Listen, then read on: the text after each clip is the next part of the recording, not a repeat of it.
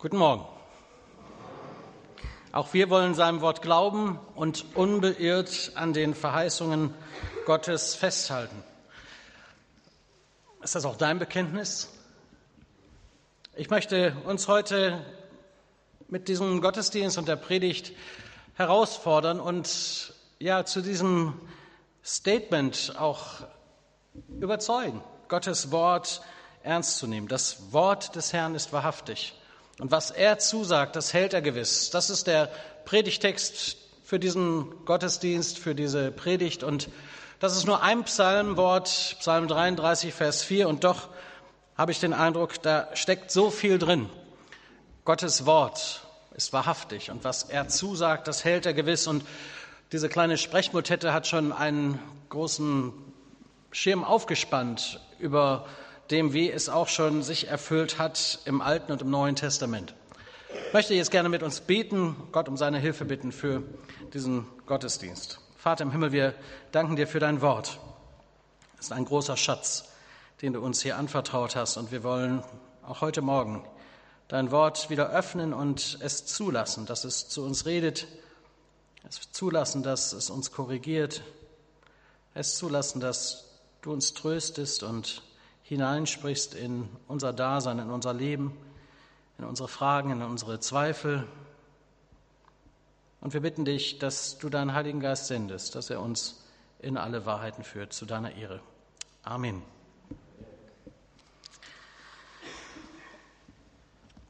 Wie ich denke, passend zum Reformationstag möchte ich heute diesen Fokus, diesen Schwerpunkt noch einmal legen und Viele, die hier in der Paulusgemeinde zu Hause sind, wissen, dass sich das Thema heute auch einfügt in unser Jahresthema. Sein Wort, dein Ja, dieses Logo da links unten äh, ist der Gemeinde hier in der Hamhauser Dorfstraße bekannt. Wir reden im Jahr 2014 sehr viel über das Wort Gottes. Wir ermutigen, die Bibel zu lesen. Wir fordern heraus, das mal zu wagen, äh, im in diesem Jahr sich intensiver damit auseinanderzusetzen, was Gott uns zu sagen hat. Und passend zum Reformationstag am vergangenen Freitag äh, haben wir diese Schrift und diesen Schwerpunkt heute gelegt.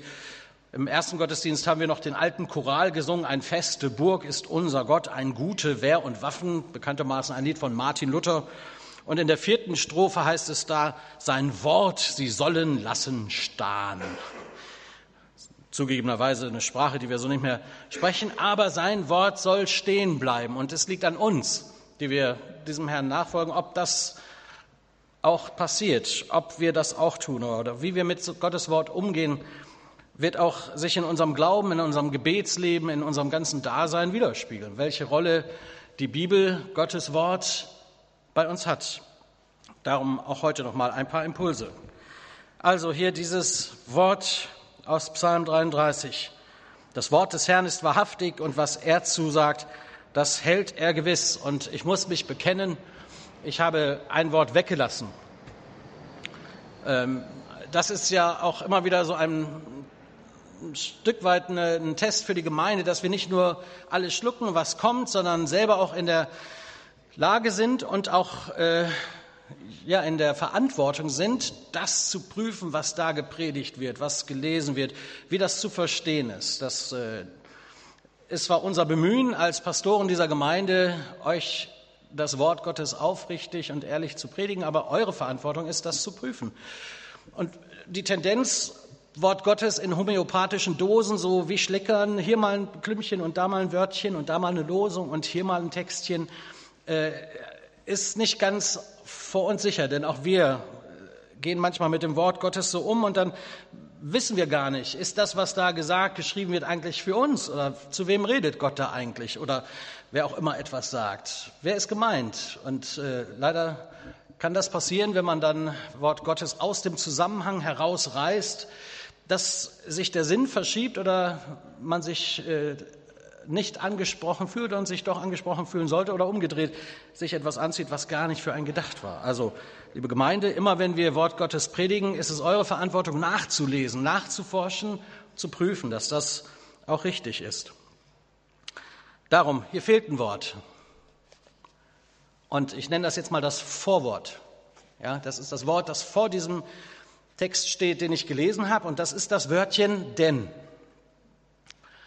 Und damit bekommt dieser Vers eine ganz andere Einordnung. Offenbar gehört dieser Vers zu einem Kontext, zu einem Zusammenhang, und das ist nicht ganz ohne, äh, wenn wir in der Bibel solche Worte lesen wie denn oder darum oder dennoch, dann äh, können wir den Vers nicht nur für sich lesen, dann müssen wir uns die Arbeit machen, auch mal nachzuschlagen. Was steht denn da eigentlich?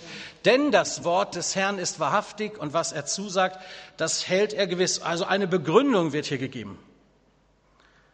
Und was steht jetzt davor? Wer weiß es? Die Schlauen sagen Psalm 33, Verse 1 bis 3. Richtig. Ähm, und die Aufmerksamen haben die Verse schon gehört, denn sie wurden heute Morgen schon gelesen. Gemeint ist aber manchmal so am Anfang des Gottesdienstes noch zu unruhig, um das wahrzunehmen. Äh, habt ihr es wahrgenommen, was da steht? Okay, keine, ich frage nicht weiter. Ich lese mal. Freut euch des Herrn, ihr Gerechten. Die Frommen sollen ihn recht preisen. Dankt dem Herrn mit Hafenlob, singet ihm zum Psalter von zehn Seiten, singt ihm ein neues Lied, spielt schön auf den Seiten mit fröhlichem Schall. Denn des Herrn Wort ist wahrhaftig und was er zusagt, das hält er gewiss. Und daran anschließend noch viel mehr Begründung, warum es gut ist, Gottes Wort zu lesen, Gottes Wort zu vertrauen warum auch die Beter und Sänger damals, die diesen Psalm gebetet oder gesungen haben, guten Grund hatten, Gott zu loben. Also es ist eine Aufforderung zur Anbetung, eine Aufforderung zum Loben und Preisen. Mit der Begründung, dass Gottes Wort wahrhaftig ist, sollen wir alle herausgefordert sein, sollen wir alle das ernst nehmen, Gott zu loben. Die alten Geschwister beten oft, Herr, du bist es wert, dass man dich lobt und preist und ehrt. Es gab so eine Zeit, da, wenn es sich nicht reimte, war es nicht ganz. Aber ist ja auch nicht schlimm, aber der, der Sinn da drin, den empfinde ich als ganz hervorragend. Gott ist es immer wert, dass man ihn lobt und preist und ehrt. Wir tendieren dazu, uns danach zu fühlen, Lobpreis zu machen, danach zu fühlen, mitzusingen oder nicht mitzusingen.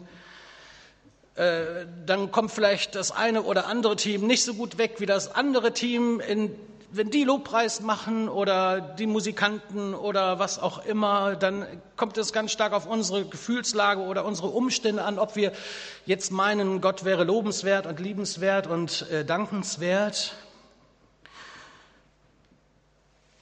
Dann ist es oft auch Stil oder Geschmack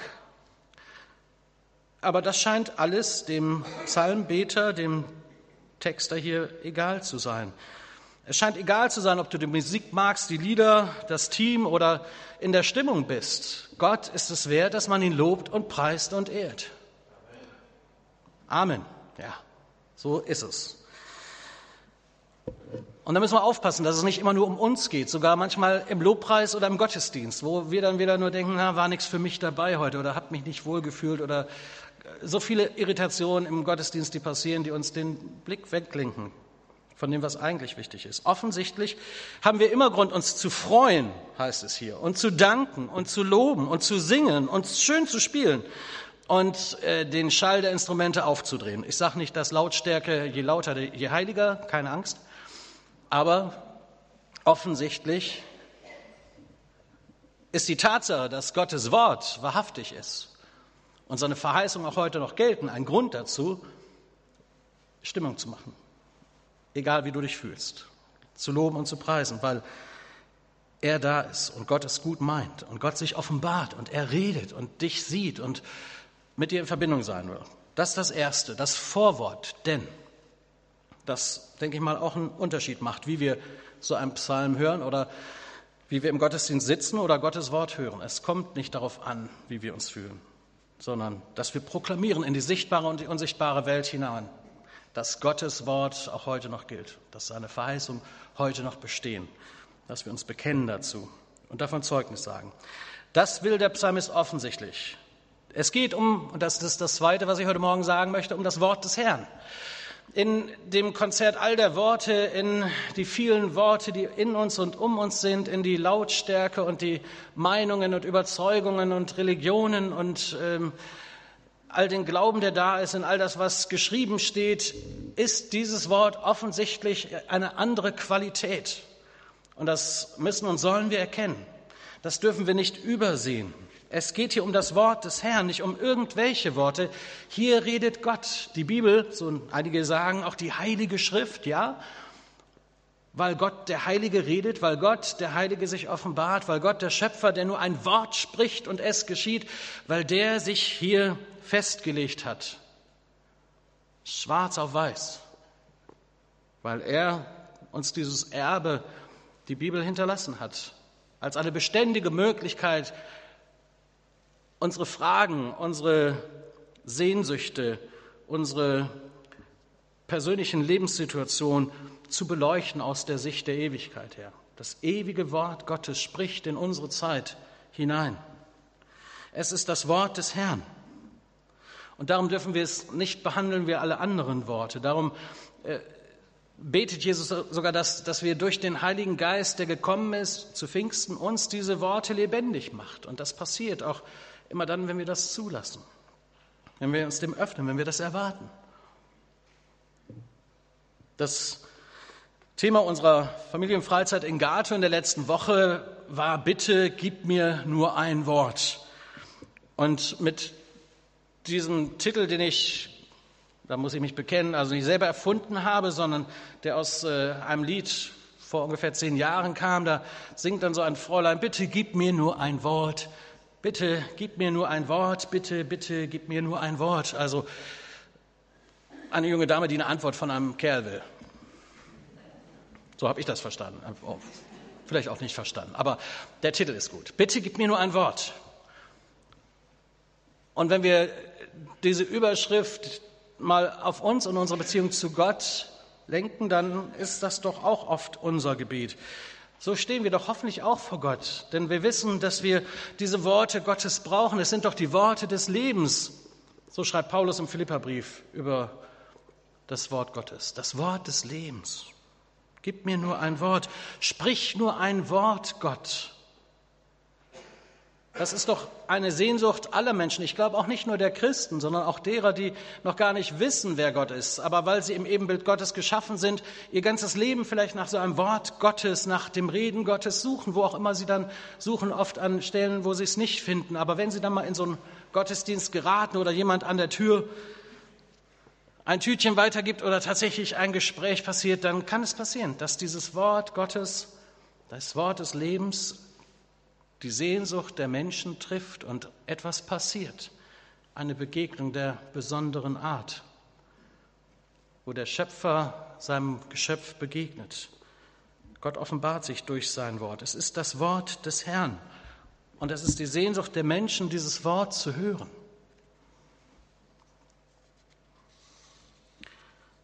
Es ist das Wort der Wahrheit, das ist das Dritte, was ich heute Morgen sagen will.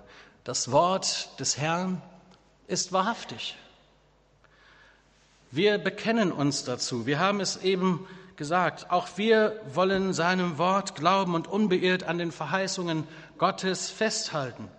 Das ist zumindest mein Bekenntnis hier als Pastor. Das ist unser Bekenntnis als Gemeindeleitung, dass wir wirklich glauben, dass die Bibel Gottes Wort ist und die Wahrheit ist und der Maßstab ist und dass es nicht darum geht, dass wir anfangen, die Bibel zu kritisieren oder zu korrigieren oder herauszupicken, was wir noch glauben oder was wir nicht mehr glauben können oder was wir meinen, heute nicht mehr so gesehen werden kann, sondern dass wir erkennen, die Bibel ist Gottes geoffenbarte Wahrheit und die Bibel muss mich kritisieren. Und die Bibel, das Wort Gottes, die Wahrheit hat meine Lüge aufzudecken. Das ist eine eine ihrer Aufgaben. Und sie will Jesus groß machen und mich in eine Freiheit führen, die mir niemand anders geben kann. Das will das Wort Gottes. Jetzt werden Amen mal angebracht. Danke, Orange. Auf dich ist Verlass. Das Wort der Wahrheit. Gegen alle Lüge dieser Welt. Gegen all die Worte, die uns auf eine ganz andere und falsche Spur bringen, will das Wort der Wahrheit, Gottes Wort, uns offenbaren, was Gottes Sicht der Dinge ist. Die zehn Gebote, wie werden sie doch äh, über den Tisch gezogen? Sie sind doch gute Leitlinien, gute Parameter, in denen wir gut leben können. Das Wort der Wahrheit. Im Angesicht all der Lüge. Wisst ihr, wie sie den Teufel nennen? Also nicht sie, sondern die Bibel selbst. Den Vater der Lüge. Er ist ein Lügner von Anfang an. Er ist der Vater der Lüge. Also ist alles das, was er uns sagt, auch Lüge. Und selbst wenn er mir Wahrheiten sagt, die nehme ich nicht an, weil es von ihm kommt. Gottes Wort steht dagegen. Gott offenbart sich seine Wahrheit, seine Sicht der Dinge, seine Worte, die in die Welt hineingesprochen, die von Lüge und Orientierungslosigkeit geprägt ist, Worte der Weisheit und des Lebens sind. Worte, die frei machen, anstatt zu binden. Worte, die wir brauchen. Worte des Trostes in so mancher dunklen Stunde. Der Teufel ist der Vater der Lüge und alles, was er sagt, ist Lug und Trug. Aber wir begegnen auch vielen Kindern Gottes, die auf so manche Spur geraten sind, wo ich sage, wie kann das sein? Das steht doch in der Bibel ganz klar, was geht und was nicht geht. Wie kann das sein, dass, dass hier Wort Gottes so gebeugt wird? Und dann denke ich, es ist ja eine alte Geschichte, dass es schon auf den ersten Seiten der Bibel genau das passierte, direkt nach der Schöpfung Adam und Eva. Alles hat ihn Gott verheißen, alles hat ihn Gott geschenkt, anvertraut. Unglaublich. Das sollten Sie sich untertan machen. Nur diese zwei Bäume. Und dann kommt die Schlange. Und dann kommt die Verunsicherung und die Lüge. Sollte Gott das wirklich so gesagt haben? Gott will dir den Spaß nehmen. Da ist doch der Spaß zu finden. Sollte Gott wirklich gesagt haben, dass du diese Früchte nicht essen sollst? Ja, eigentlich eindeutiger geht's nicht. Aber und das ist der Trick des Lügners, des Vaters der Lüge, der Schlange, des Teufels, des Durcheinanderbringers, dass er uns durcheinander bringt und vom Wort Gottes abbringt. Und dann wissen wir nicht mehr, was wahr und was unwahr ist. Dann hören wir auf die falschen Stimmen und lassen uns einlullen von diesen gottfeindlichen, wahrheitsfernen Treiben. Und unser Leben spiegelt dann oft einiges von dem wider, wo wir dem Teufel auf den Leim gegangen sind.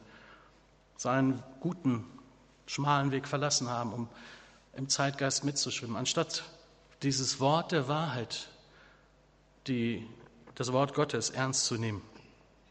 Im Jeremia 8, Vers 9 heißt es, die Weisen müssen zu Schanden erschreckt und gefangen werden. Denn was können sie Weises lehren, wenn sie des Herrn Wort verwerfen? Alle menschliche Weisheit, und seien sie noch so äh, nett aufgeschrieben und dargestellt. Alle menschliche Weisheit muss sich vor dem Wort Gottes beugen und am Wort Gottes prüfen lassen. Das ist deine und meine Verantwortung. Die Weisen müssen zu Schanden erschreckt und gefangen werden, denn was können sie Weises lehren, wenn sie des Herrn Wort verwerfen? Ohne Gott und seine Offenbarung, ohne das Wort der Wahrheit ähm, kommen wir auf die falsche Spur. Und sei das noch so intelligent und äh, interessant. Jesaja schreibt in seinem prophetischen Buch im Kapitel 25, Herr, deine Ratschlüsse von Alters her sind treu und wahrhaftig. Und Jesus im Neuen Testament gibt es auch zu erkennen. Himmel und Erde werden vergehen, meine Worte aber werden nicht vergehen. Das ist eine andere Qualität. Worte, die von Ewigkeit zu Ewigkeit gelten. Und dann sagt es Jesus noch deutlicher, er sagt, nicht ein einziger I-Punkt, also ein Jota ist ein, das, der kleinste Buchstabe im griechischen Alphabet, sagt, nicht mal ein Jota wird sich nicht erfüllen. Also alles, was Gott sagt, wird er erfüllen. Alles, was er zusagt, das hält er gewiss. Wir glauben und vertrauen dem Wort Gottes. Wir trauen diesem Wort der Wahrheit alles zu. Und ich, selbst wenn ich es nicht fühle, selbst wenn ich es jetzt noch nicht sehe. Allein, dass wir in einer Zeit leben, wo wir miterleben dürfen, dass sich vieles aus dem prophetischen Vorhersagen des alten Bundes erfüllt hat. Äh, Geschichten, in denen Gott seine Verheißung und seine Worte bestätigt hat. Wir haben ein paar Beispiele aus dem Alten und dem Neuen Testament gehört. Die lassen uns doch als Gläubige in unserer heutigen Zeit mutig sein und sagen, ja, das, daran halte ich mich fest. Lass die anderen lachen, wie bei Noah. Lass die anderen meckern, wie bei zur Zeit Jesus. Alles wird sich am Ende erfüllen. Das Wort Gottes ist endgültig und wahr. Und wir glauben und vertrauen seinen Verheißungen. Und das ist das Letzte, was ich sagen möchte. Gottes Wort hält. Gottes Wort hält. Das scheint sogar die Lufthansa zu glauben. In einem Interview, das man in einer Zeitung lesen konnte, ähm, wird ein Chefpilot der Lufthansa interviewt und dann sagt er, die, die eiserne Ration in den Rettungsbooten der Lufthansa-Jets enthielten unter anderem ein Abschreckungsmittel gegen Haie und eine Bibel. Also im Liniendienst, äh, so beim täglichen Hin und Her, gehören die Bibeln, glaube ich, nicht zum Service oder sind bei euch schon Bibeln verteilt worden? Da kriegt man eher Zeitschriften und Werbung und Illustrierte. Aber tatsächlich, wenn es dann hart auf hart kommt, dann scheint sogar die Lufthansa zu glauben, dass so eine Bibel äh, nicht verkehrt ist. Fand ich interessant. Zum Leben brauchen viele die Bibel nicht, aber vielleicht ist sie zum Sterben gut. Und selbst wenn man es erst dann entdeckt, lässt sich Gott an dieser Stelle noch finden. Wenn du in dem Schlauchboot deiner letzten Rettung sitzt, dann ist so ein gesprochenes Wort des Lebens, ein Wort der Wahrheit, vielleicht lebensrettend, ewig lebensrettend. Die Bibel will so viel mehr sein als nur ein Hilfswort für den letzten Gang. Sie will Wort des Lebens sein. Paulus schreibt im Philipperbrief vom Wort des Lebens und sagt, das, das ist die Bibel, das Wort des Lebens. Wir brauchen es zum Leben, weil sie hält allem stand. Die Bibel hält. Sie hält allem stand, sei die Philosophie und die Lehre noch so interessant. Die Bibel hält allem stand. Die Bibel hält, was sie verspricht. Sie hält auch am Ende noch.